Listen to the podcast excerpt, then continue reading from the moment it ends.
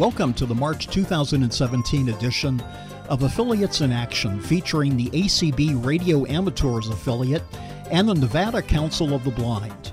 This is Rick Morin, and Rick Lewis will sit down with ACB Radio Amateurs President John Glass and Vice President Steve Dresser and chat about, oh, all kinds of things that I never knew about when it comes to ham radio. Then I'll sit down with Rick Colmy, who's the president of the Nevada Council of the Blind. He's the guy that wears this really fancy cowboy hat, and you'll come to know very, very well at the upcoming ACB convention in Reno, Nevada this July 2017.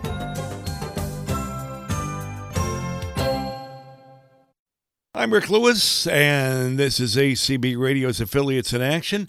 I'm talking with two people at this time John Glass, president of ACB Radio Amateurs, and Vice President Steve Dresser. John, how long have you been president of the affiliate?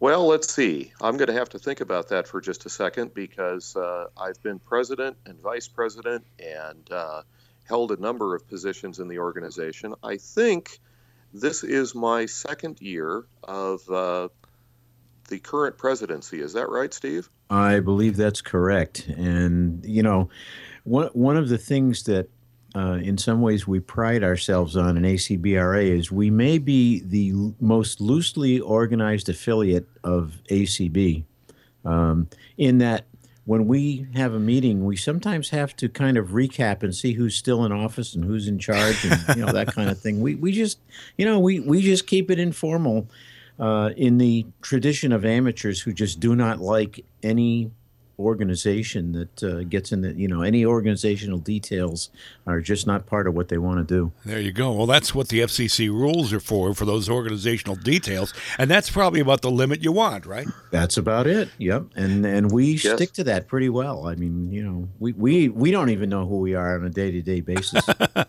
So acb radio amateurs has existed for how long Well, ACB Radio Amateurs has existed in its present state since the early 90s. And uh, we actually have some history that has been told by some of the older hams among us that ACB Radio Amateurs was active as early as the mid 1960s. Now, I don't know if it was an official affiliate at that time, but one of the things that was real interesting is that a number of hams have told me that back then they would sometimes get a hotel room at the convention hotel and set up an HF station. They would get some help from the hotel uh, maintenance people to erect an antenna on the building.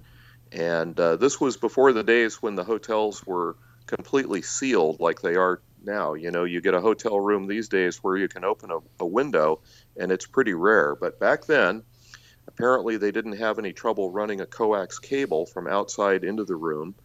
And the hotel room that they had gotten for that purpose was basically the ham shack, and people could come up and operate the ham station and uh, get on the low bands and make contacts worldwide from the convention. That would have really been a lot of fun. oh it would have been So, of course, of course, nowadays nobody even thinks about. I mean, with all of the two meter, you know, handhelds and two meter mobile rigs, um, most people kind of don't even think about HF as a as a vehicle anymore because you got repeaters and EchoLink and that kind of stuff. And you know, people think I'm not going to bring an HF radio and an antenna and try to you know ground things and you know do all that kind of stuff. Just not happening. well, it's a lot of work and it's, it's a lot to Yeah. carry around too these days with airplane that travel the way it is And uh, that's another thing. The other problem that even if you could find a hotel that didn't have sealed windows, they're probably not going to let you up on the roof to put up anything just for security reasons. Sure. Now, by way of explanation, HF is high frequency, basically the uh, short wave band. And two meters, which we talked about, is above the FM band in the spectrum, really between uh, channel six and seven. We have a ha- well, the old channel six and seven before we went HD. There's a ham band in there, uh, along with public service communications and other things. That's right. And um, I got licensed in 1974, and at that time, I became aware of ACB because there was a net that was held on 20 meters every day, and a net is a group of people getting together who have a common interest that they like to discuss. This particular net was called the ACB Service Net. It met every day on 14.305 megahertz for anybody who is uh, familiar with the 20 meter ham band. And there were two call signs that I remember of, of hams that were very active in that net. And they were K0DNT, that was Leo in, uh, I believe he was uh, in Minnesota, if I remember correctly. I think you're right. He, he was net control for years, I think. I remember him. He was, and there was another gentleman that had the call WA0IJV, and I think his name was Tom. He was also somewhere in the Midwest. And throughout the 70s, those were the two people that I remember being the most active with the ACB service net. Of course, in many places, that was the place to be because if you were on 20 meters, um, for those of you who don't know anything about these different bands on, on short wave, uh, 20 meters is the kind of band where you can hear stations that are across the country. For instance, I'm on the East Coast, uh, and I can I can often hear stations from California, but somebody who is 50 miles away from me, I can't hear them at all. And that's the way 20 meters works. So if you're going to run a service net that covers the whole country, you want to be kind of centrally located if you're going to be the one who uh, acknowledges stations and uh, decides who goes next and that sort of thing, which is what they call net control. Um, the middle of the country is the best place to be. Plus, having other people in other parts of the country to help you out for those people you can't hear. Right, right. Absolutely. So, the affiliate today, um, we do have a club license. The call sign is W3ACB, and uh, we sometimes use that use that call sign at the conventions. We um, have held nets at the conventions to contact people who are there on uh, two meters. The two meter simplex frequency that we use every year at the convention is 147.480. And this is a frequency that any ham can get on who is at the convention and just give their call sign and see who's there uh, at any time of the day or night. And um, when I first started going to ACB conventions myself, it was, uh, well, let's see, 1987 in Los Angeles was the first convention I attended.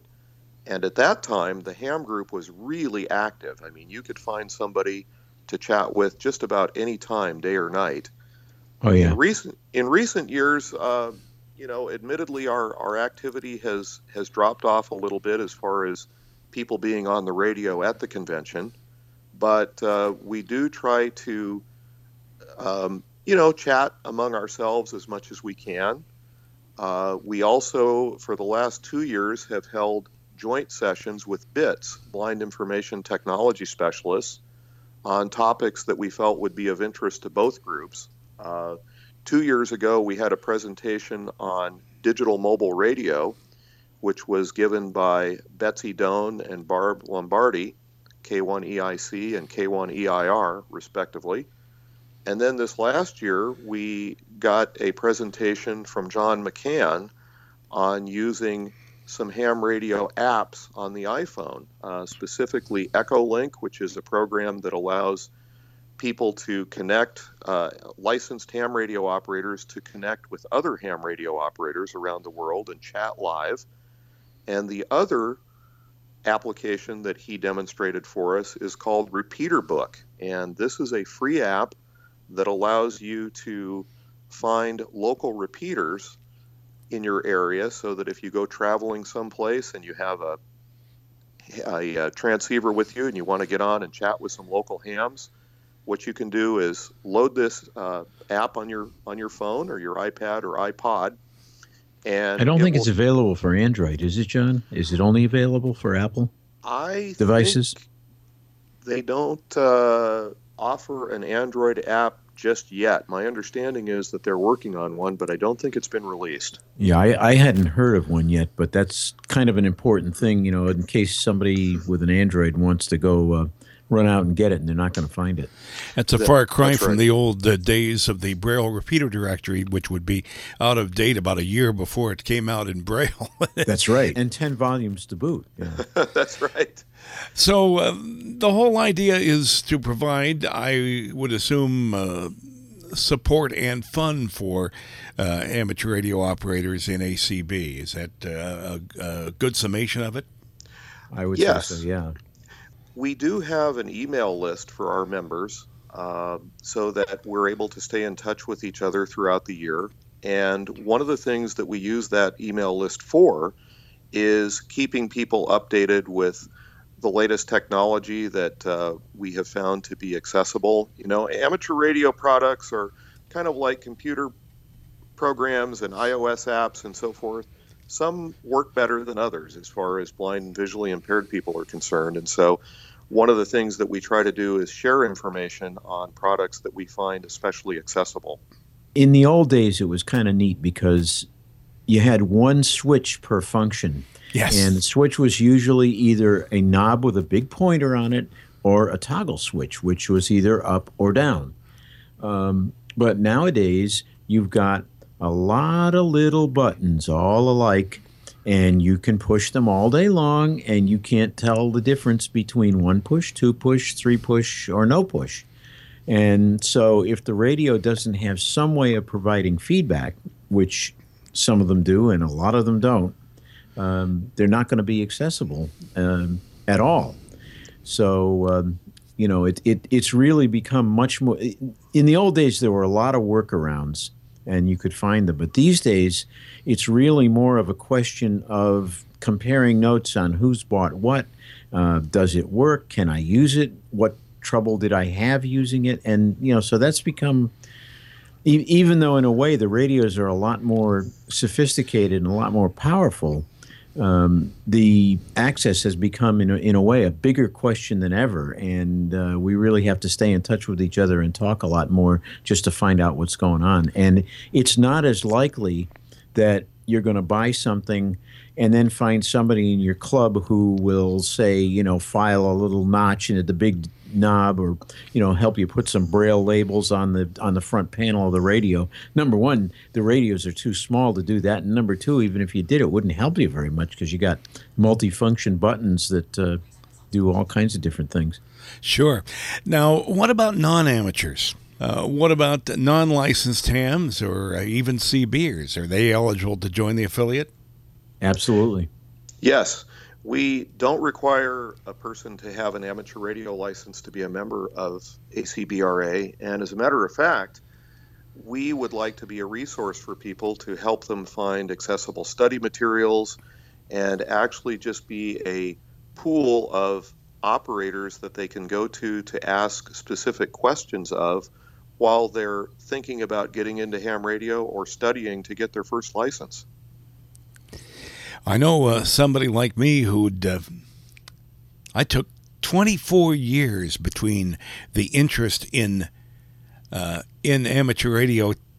I took that long to get my first license. So there are probably others of you like me. Oh, I'm Maybe sure not that are. extreme, but Oh, absolutely, and, yeah. and and the truth of it is you never know because a lot of a lot of us got started or at least well I mean I say a lot of us and maybe that maybe this is true and maybe it's not but for me it was certainly true my initial interest came from being a shortwave listener or SWL yes. Although Um, there's less of that done today than there used to be. a lot less because so many of the broadcast stations have just gone away, and you can you can still find um, a lot of the big powerhouses that are broadcasting religious programs and you know a lot of stuff from the Black Helicopter crowd and you know that kind of thing, but. Um, not nearly as many of the kinds of things where you used to listen to Radio Netherlands or the BBC or Radio Deutsche Welle or CBC, um, not CBC, they called it um, Radio Canada. RCI. International. Yeah. Yeah, Radio, Canada, International. And, and of course, because, you know, let's face it, it costs a lot of money to operate these big high power transmitters. And the stations have just found that it's easier to just stream over the internet because, you know, they can do that with a lot less cost. And that's what they do. But um, even back in the old days, part of what I did was listen to broadcasting on shortwave, but then I would tune by these places where guys were sitting there just talking to each other. And I thought, oh, this is kind of cool. And I found out that, you know, that was the hams. And so, you know, in a way, that's, and, and, and there are a lot of people that get into the hobby just through CB. Um, well, and my, my initial interest in ham radio came from a five band portable Radio Shack receiver that my parents bought for me for my eighth birthday. And one of the bands was VHF High. It tuned from 144 to 174. Ah, yes. And I started listening to a lot of the local hams who were operating on two meters. I didn't know at first who they were. I mean, it sounded fascinating to me because these guys obviously knew each other and they were having friendly conversations about everything from technical subjects to where they were taking their wife and uh, family out for dinner that night. And uh, it was just extremely interesting to me. And once I found out that these were ham radio operators and that this was a hobby that I could participate in, that was what really got me going. I know in my case, I was monitoring 40 meters, and there was a seven year old girl who was licensed, and I was a seven year old guy. And no, I hadn't, uh, you know, discovered girls, as they would uh, call it in those days, but I was intrigued by the fact that somebody my age was actually on the air doing this.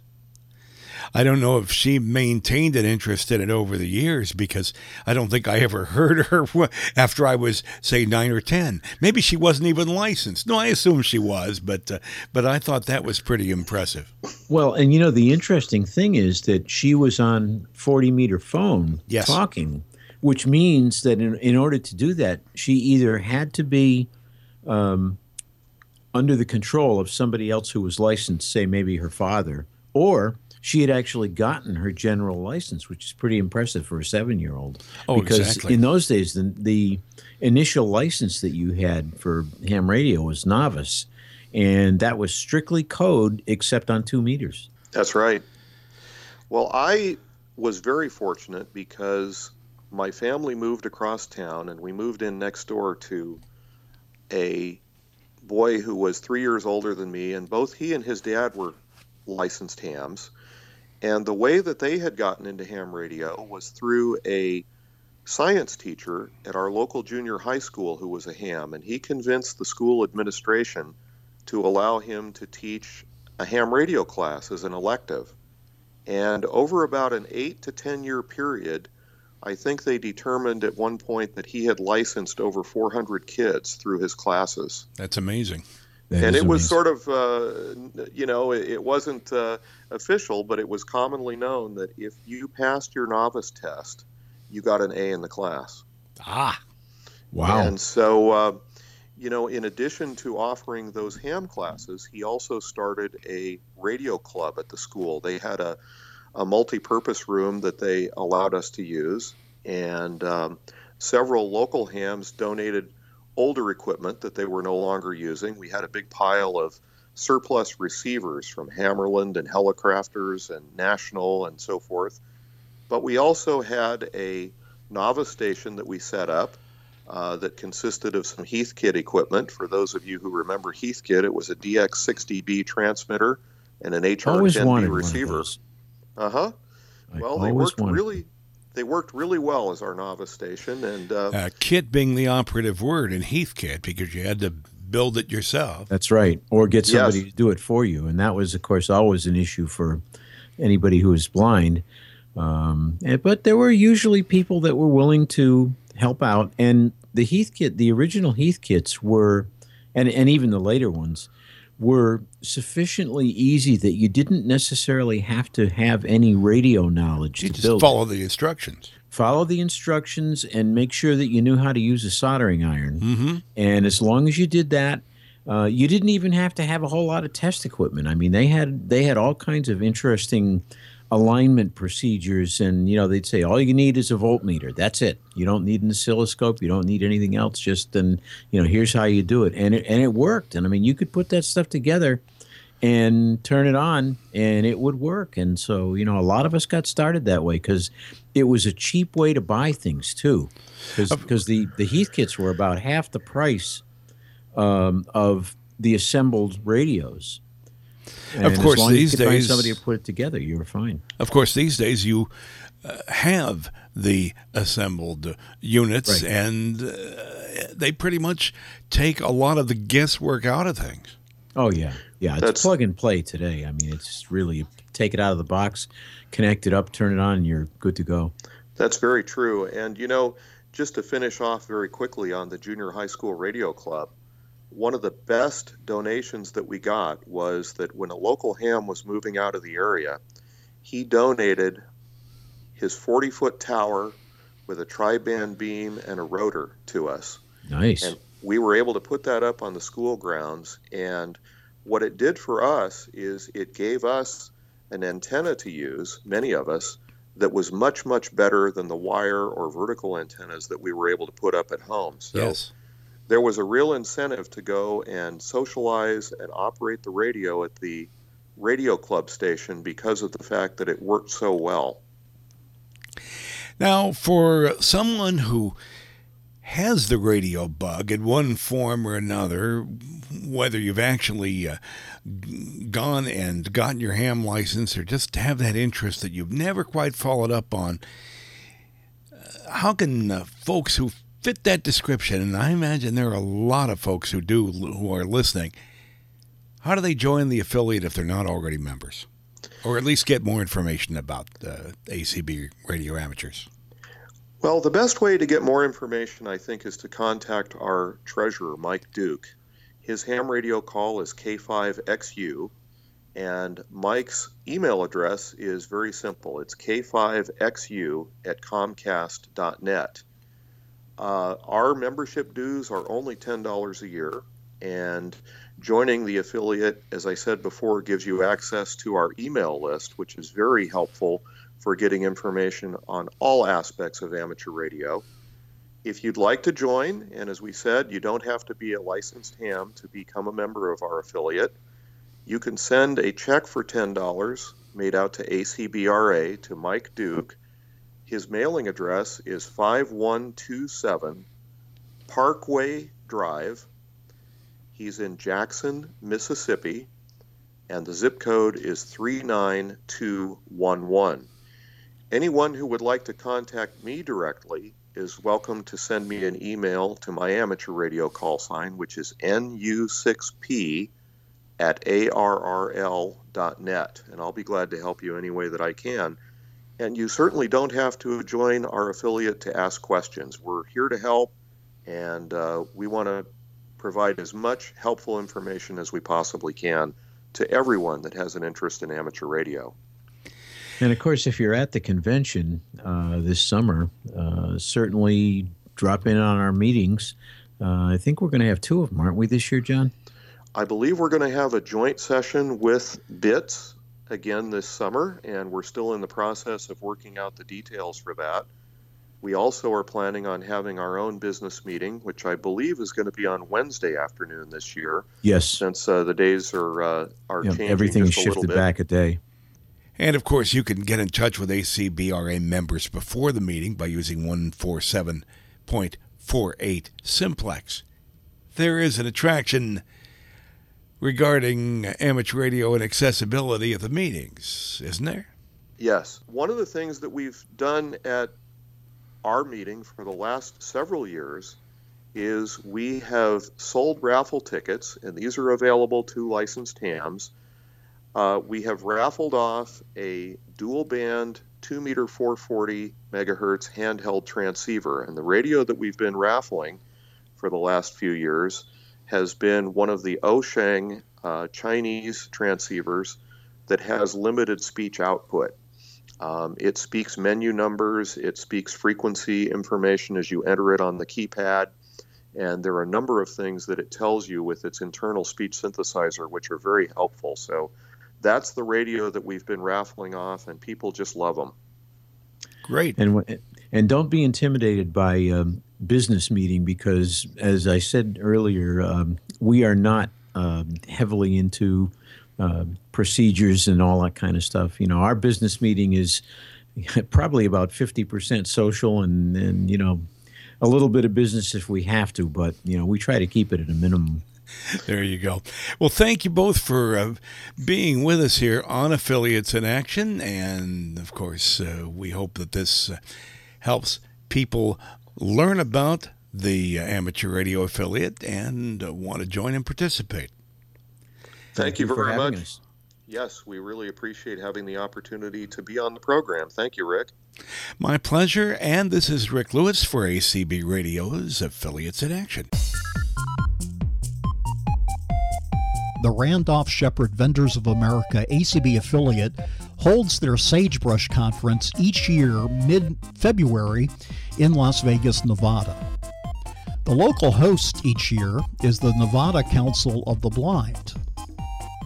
ACB Radio has had the privilege of broadcasting Sagebrush for the last four years, and this year we had the opportunity of sitting down with President Rick Coolney of the Nevada Council of the Blind to learn more about him, his affiliate, and some of the plans they have for the upcoming ACB National Convention in Reno, Nevada this coming July 2017.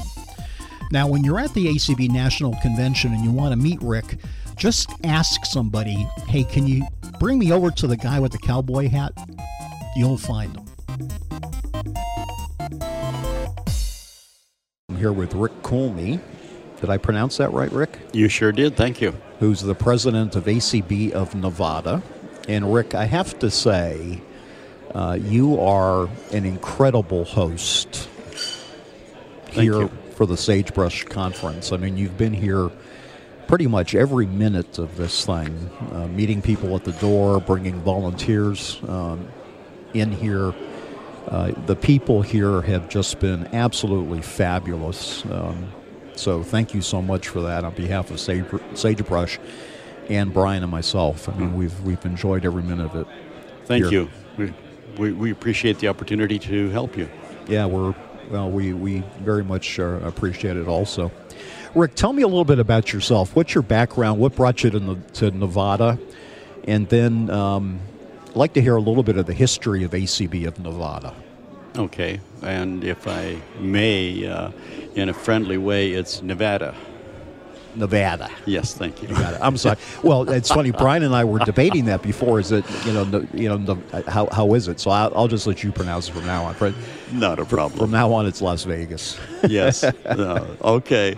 Uh, no problem. No, as far as my own background, uh, I became aware that my eyesight was going away and lost the usable portion of the central part of my vision in, in one eye when I was still working for Bell Telephone in St. Paul, Minnesota. And Bell Telephone had an attitude that uh, since I was going to be uh, imperfect, that they would uh, give me small, minor jobs to take care of, even though I was at the top of the pay scale for union workers. Uh, they put me to guarding manhole construction in the summer and let me know that I would be mowing the lawns in the wintertime. Yeah. So I waited for my opportunity and finally had one and went to work managing a service station. And that lasted about a year and a half. And I went to work on a garbage truck. And uh, it wasn't, you know, the best paying job in the world, but it was income. Then my sister and her husband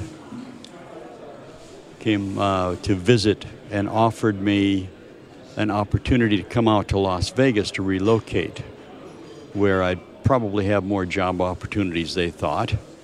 And I decided to take them up on it. We knew our parents would be moving off the farm and out to Vegas in time, so I came out here and went to work. Uh, with my brother on a part time job starting out 2 o'clock in the afternoon in the middle of August, putting sheetrock into new buildings. Oh, gee. And my brother's thermometers were reading 160, 180 degrees inside the building, and I loved it. I was home. I, I hadn't felt that good in I don't know how many years because I was already showing arthritis. So I stayed, and I love it. I love this place. Uh, I worked that job from August to the next April. And in April, my good eye went until I, I knew I was getting to where I was going to have to stop driving. So went back to Minnesota, hitchhiked from Las Vegas to Minnesota, which I'd often hitchhiked across country, and I loved it. Uh, saw my doctor and was certified legally blind in uh, what was it? I think it's June or July of 1972. Came back to Vegas, and the job I had had, which netted me $2,600 cash the month I had to quit it, was gone. Uh, but uh, it was life was life was changing, and I went to school, went to the University of Nevada, Las Vegas on a GI Bill, got involved in politics, uh, got involved in veterans organizations, and started lobbying in 1975. From then, went on to get a BA, ran for the assembly twice, and uh, never did leave the politics behind in 77 i spent the whole session at the nevada legislature and loved it. Right. it was fabulous. And as you well know the the line between politics and advocacy is a very fine one i think. Yes it is. Uh, you have to be very careful with it. Yep. So anyway um, in 1979 80 Kay Poe was calling around uh, looking for blind and visually impaired individuals to get involved because a bill had been introduced into the state legislature to do away with the Bureau of Services to the Blind in the state of Nevada. And we, I had been given the Nevada Council of the Blind in a box while lobbying in 1977. I just put it on a shelf. Something told me to keep it that it would be very useful. And Kay and I reorganized the Nevada Council of the Blind and started it up again in 1980. And we're still using the same P.O. box that I rented for us that year. Great. Uh, and it's I was president for four years then. The organization began to grow. Uh, trying to think of the gentleman's name who became president after myself and stayed president for many years. You can go to our website, his name is on there. Mm-hmm. Uh, our website is www.nvblind.org. And we need to do some updating. I've been after the guy for six months now to do it. One of these days he will. uh, but uh, we've grown from uh, being in a box to being a uh, an active organization. We love socialization. We're trying to get more and more people out of their homes and active because you have to learn how to live with your blindness before you can do a job right. effectively. Right. Uh, for most individuals, anyway, there's a few rare ones that can slide right in and do well, and that's a good thing. Uh, but we uh, we've had our ups and downs. We've had good times and bad times, uh, but we lost our 501c3 status for a while, but got it back, so we're okay. Mm-hmm. Mm-hmm. Uh, it's all a learning process, and it's it's great. So my history kind of blends with NCB's history. Uh, my history along the way, you know, well, after after we reorganized, I was president for four years. I had to walk away because I was broke. I had to find some money to pay off some debts. Right. And after I finished that, I found out I wore out part of my body. So after they replaced the hips, I started getting active in politics and NCB again. And uh, life goes on. So I hope that's a quick enough version. No, that, hey, that's fantastic. Thank you so much. What, what, are some of the, uh, the, the, key legislative uh, issues that blind people are facing here in in the state at the moment?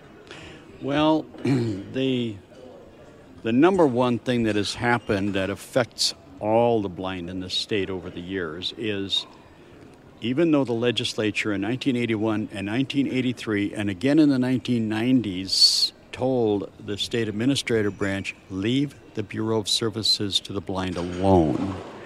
The administrative folks took the agency apart. Right. Piece by piece, behind our back, without telling the legislature or us. And in 2013, they introduced a bill to just simply do away with it again. And their argument was, well, there's nothing left, and it takes to cost too much money to to administer this separate agency in our record keeping. So I went in and asked for a bill that would have an agency for the blind and deaf together. Right. Right. And uh, they said, "Oh, that's too expensive. That's we'd have to go through so much to keep track of the various monies between the deaf and the blind. Oh, we couldn't do that." And then found out that they'd been taking care of the deaf over in the Division of Aging and Disability Services for many years. In fact, the state president of the Nevada Association of the Deaf didn't even know the deaf could get services over in vocational rehabilitation. Yep. And so it blew their argument out of the water, but they refused to admit it, and they kept saying the same thing over and over and over, as if saying it often enough they would make it so, and it isn't. Lost the bill to create the Agency for the Blind and Deaf together, but they did not get their wish either. And the legislators knew that things are wrong, but they also found out that they don't have all the power they should have in directing the administrative branch of our state government. So we're at kind of a standoff. But this year there's been another bill introduced that's kind of a funny one. We're trying to find out what it's going to do. We don't have bill language yet. Right. Uh, we're going to have to be aware of that. What, what, what's the logic that they're using to want to dismantle it? Uh, I mean, it, it, it's pretty much a common thing that's happening all over the country. uh-huh. I'm just um, interested to, to see if it's the same type of thing that we're seeing in Massachusetts as to the reasons why. Probably is. And a little bit of history here back when Del Frost was head of the rehabilitation division in Nevada in the late 70s, mid to late 70s, and then into the 80s. His, the National Association of Rehabilitation Administrators decided that they would not that they do not want any separate agencies for the blind and for the deaf in this nation. The administrators decided it was easier for them to handle the bookwork and channel the money where they wanted it uh, than anywhere else. And that is part of what's driving what has happened through all of these years. And the rationale that I heard in 2013 was a little garbled, but basically it was that they could streamline things better by having the Bureau of Vocational Rehabilitation over in the Rehabilitation uh, Division and then actually giving services to the blind and visually impaired through the uh, Division of Aging and Disability Services, like they were handling the deaf. Right. What in actuality happens is you can't find your way through the state agencies anymore. You don't Right. know where anything is. Right. And one of the greatest benefits of having the Nevada Council of the Blind around is our resource page, so Is John You- in the room? so you can know where the resources are. It's great that you that you you've got such a keen eye on this whole legislative climate because certainly uh, what's going on federally is probably going to influence part of this too, don't you think? Yes, most definitely, because the the, the National Association of Rehabilitation Administrators affect what happens on the federal level. They Right. go up there and they lobby. They can afford to, Right. Right. and lobby in a way that we can't. How, how many people in in the in the council, and do you have any chapters across the state, or are you pretty much uh, centralized here in Vegas? We're we're all one family because no one wants to go through all of the bureaucratic things that you have to do to create a chapter in the state of Nevada. You have to go get your own little corporation. You have to get your own 501c3 status. You have to get your checking account, have the officers, and people simply are not willing to put out that kind of an effort. You know, how many members do you have? We run uh, the last year. We before we began our renewal process, we were over 135, which is very good. Uh, it's taken a lot of work to get there, but we're we've got some things going on that are bringing people in. A lot of young people are coming in and enjoying being with us. That's great. What's motivating the young people to join? Uh, things like uh, let's go eat together at Buffalo Wild Wings. Uh, let's have a Valentine's party. Yep. Uh, we had our second Valentine's party last Friday night, and it was a blast. we we had people come out of their homes that hadn't been out in uh, years to a social event. They they love that. It's a chance to get together, to talk together, to make friends, meet new people, and we human beings are very gregarious individuals. Right. So they love these opportunities. We, we do have monthly meetings in Las Vegas and Pahrump where we have large enough uh, populations of members that uh, we can get together. We might have 15 to uh, as many as 40 people show up for a, a monthly meeting, depending on the topic, the speaker, or who's available. a lot of people have doctor's appointments they got to go to, and they've got to go when they got to go. If they miss our meeting, well, they've got to miss the meeting. How big an issue is transportation in this state for? Big, very big. How are you addressing it, uh, or how do people? Well, let's, let's let me ask it differently. From a pragmatic standpoint, um, what type of options do people have in terms of transportation? In Las Vegas uh, area, they have the RTC, which provides the paratransit, and that's the primary mode of transportation for the disabled here. Uh, we, of course, have the taxi cabs, and now Uber and Lyft have come in, which uh, help a lot. Uh, in fact, Uber and Lyft took away 13% of the rides that our cabs usually have in Clark County, Right. uh, according to the stats from last year, which really hurt. But the cab companies still don't get it. Uh, so one of these days, I hope they will. Now, have Uber and Lyft reached out to the disabled community? No. And, and we have just learned recently that uh, if you have a guide dog, uh, a lot of the drivers will cherry pick who they pick up if they recognize that you're a guide dog user. Like if you put your your picture on their site with the, with your guide dog, they know Right. you've got a dog. Right. You're not going to get a ride as quick, but we're you know that'll be addressed. They'll they'll get over that sooner or later when they find out that guide dogs are clean. Yeah. Just, just uh, from an informational standpoint, Uber um, is recognizing more and more that there is a huge uh, potential marketing opportunity for the disability community. Um, in Massachusetts, we're doing a lot of stuff cross disability. Um, meeting with Uber, uh, encouraging Uber to be an, an alternative to some of those other you know transportation options that, that you mentioned.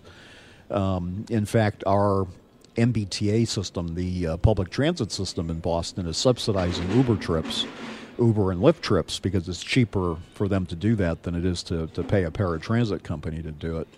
Um, I would encourage you. I, something you might want to do, Rick, is just reach out to Uber and, and just you know every. What's interesting about Uber is every region or every state. I'm not sure how, exactly how they organize, but but they all have their own um, offices where they they they operate as somewhat like a franchise. But but they do share a lot of information between between groups, and, and they all know what everybody else is doing around the country from a disability standpoint. And you might find there there might be some great opportunities for for um, for the council to help influence some of their decision making here. Thank you.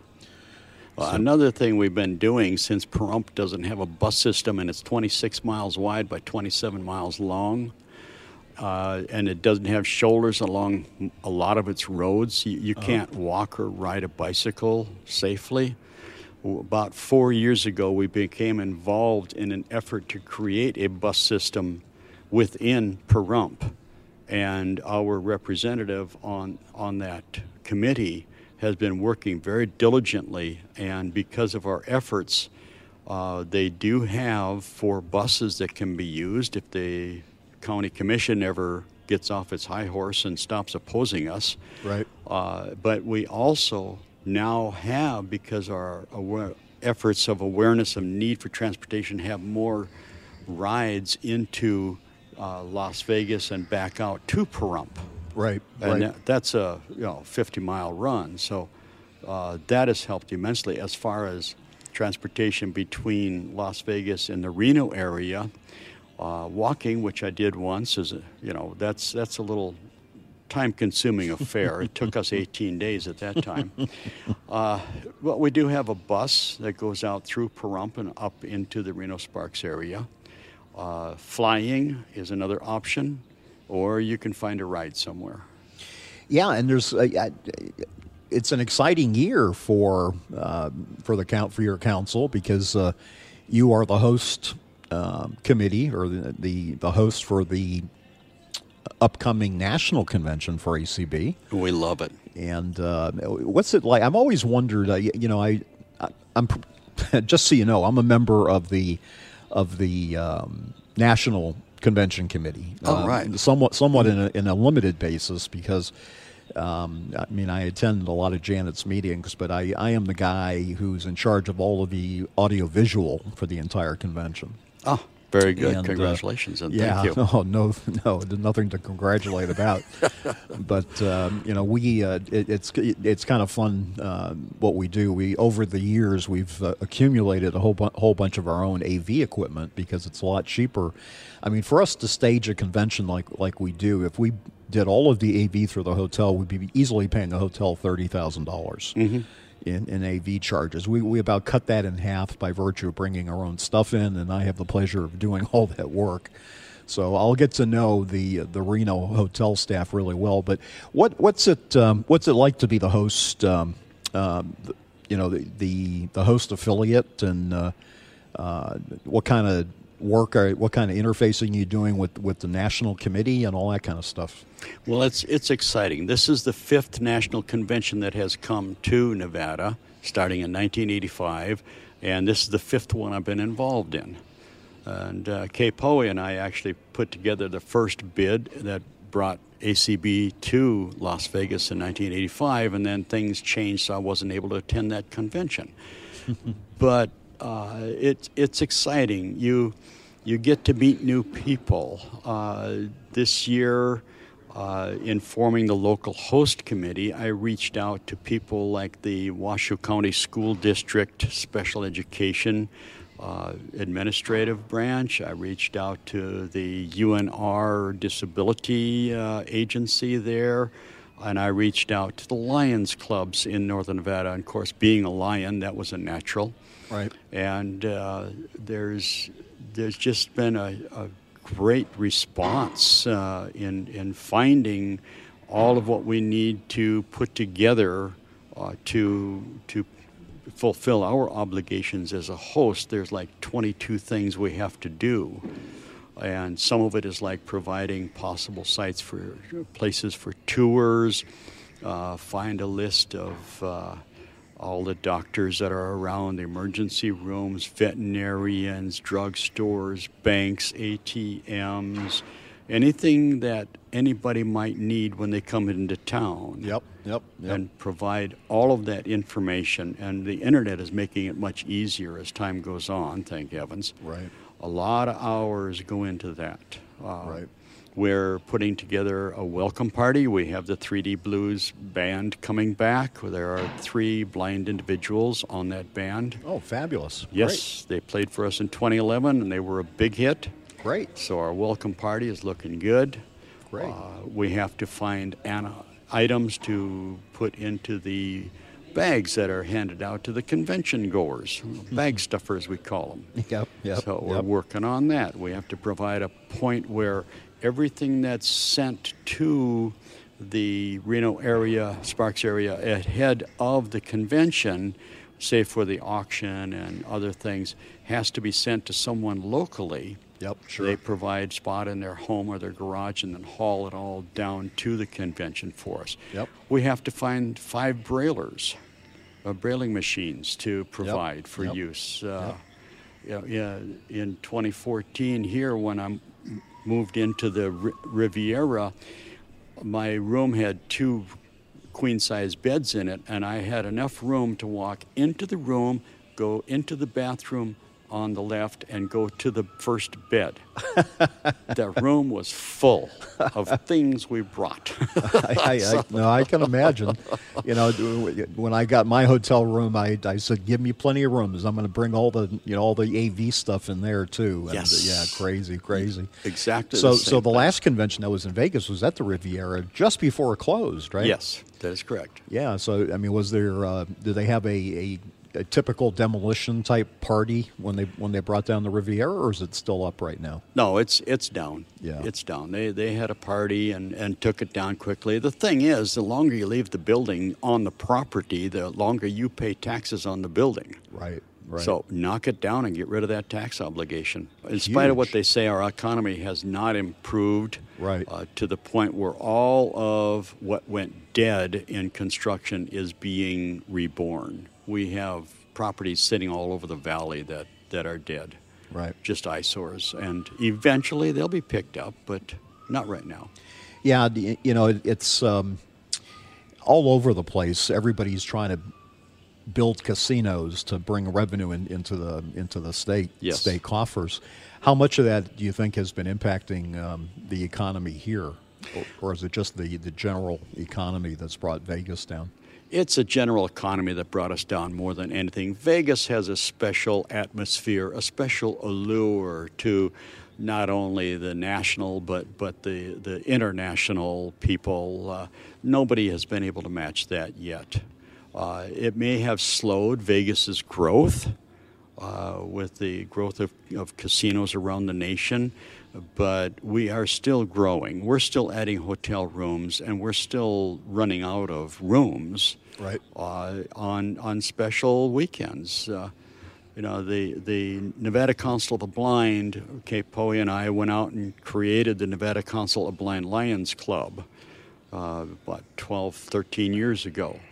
Because ACB encouraged us to do that, and because it's another way to educate the public as well as the Lions organizations about what the blind actually need so they don't go out and just raise money Right. Exactly. and, and throw money at us, but they can become involved with us. And uh, we found that in Nevada, uh, it's been a really good partnership. The Lions organization here has been delighted to have the blind with them, Right. and it's it's fantastic. And lions are everywhere in this state. Now you've mentioned Kay Poe a couple times. Mm-hmm. Uh, I mean, he is quite a uh, very prominent figure here in RSVA. Very. Uh, Can you just talk a little bit about uh, about him? His, you know, the significance of, of his role here in in Nevada or Nevada.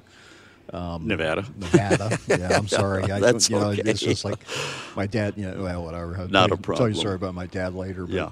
But no, he's. Uh, I mean, he's a big vendor with RSVA. He has been. He retired a couple of years ago now. Okay, Uh, okay. his health has deteriorated, unfortunately, but you know, none of us are going to get out of here alive. Mm-hmm. And he has been the idea man, and he has been the one who knew how to organize things uh, and and get them off the ground. He's been uh, a positive thinker with the positive attitude that it can be done. And this has helped immensely with the Lions Club, with the Nevada Council of the Blind, and in his own life and business. Right. So, Right. yes, he's a great man because he's never been afraid to let his loss of eyesight slow him down Right. and it's it's great that way. And uh, I, there's talk he was going to be here for the luncheon today. So Oh, that'd be great. Hope everyone enjoyed this morning's presentations. There was some pretty fantastic. I think we're being overridden. speakers Yeah. I, uh, well, hey, Rick, thank you so much. You're welcome. Thank you for having me. You're very welcome. Thank you so much. Why don't you scoot over there and get some lunch? I And, will. uh, we'll talk it talk again soon. Thanks. Thank you very much for uh, spending your time with us here on Affiliates in Action. Thank My you. My pleasure. Thanks. California, Florida, Iowa, Texas, guide dog users, students, IT professionals, government employees. The American Council of the Blind has members in all 50 states and is actively engaged in a wide variety of activities. We advocate for the education, employment, and social inclusion of all blind and visually impaired Americans. We publish a monthly magazine. We hold an annual conference and convention and operate a multi channel internet radio station. Check us out at acb.org. Together, we can do anything.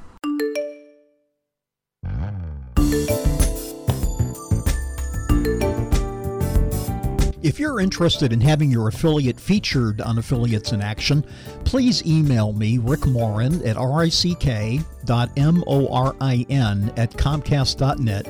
Again, that's rick.morin at comcast.net, or call me at 617 633 7947.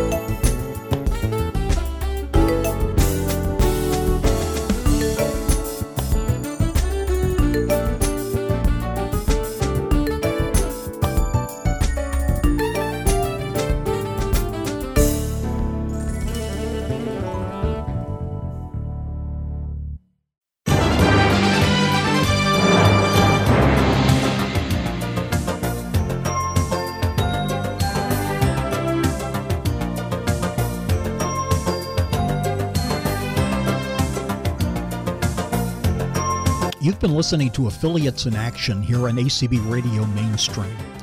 On behalf of Rick Lewis and myself, Rick Morin, we thank you very much for listening to Affiliates in Action, and we thank you very much for your support of ACB Radio. Please mark your calendar to tune in again next month for another edition of Affiliates in Action here on ACB Radio.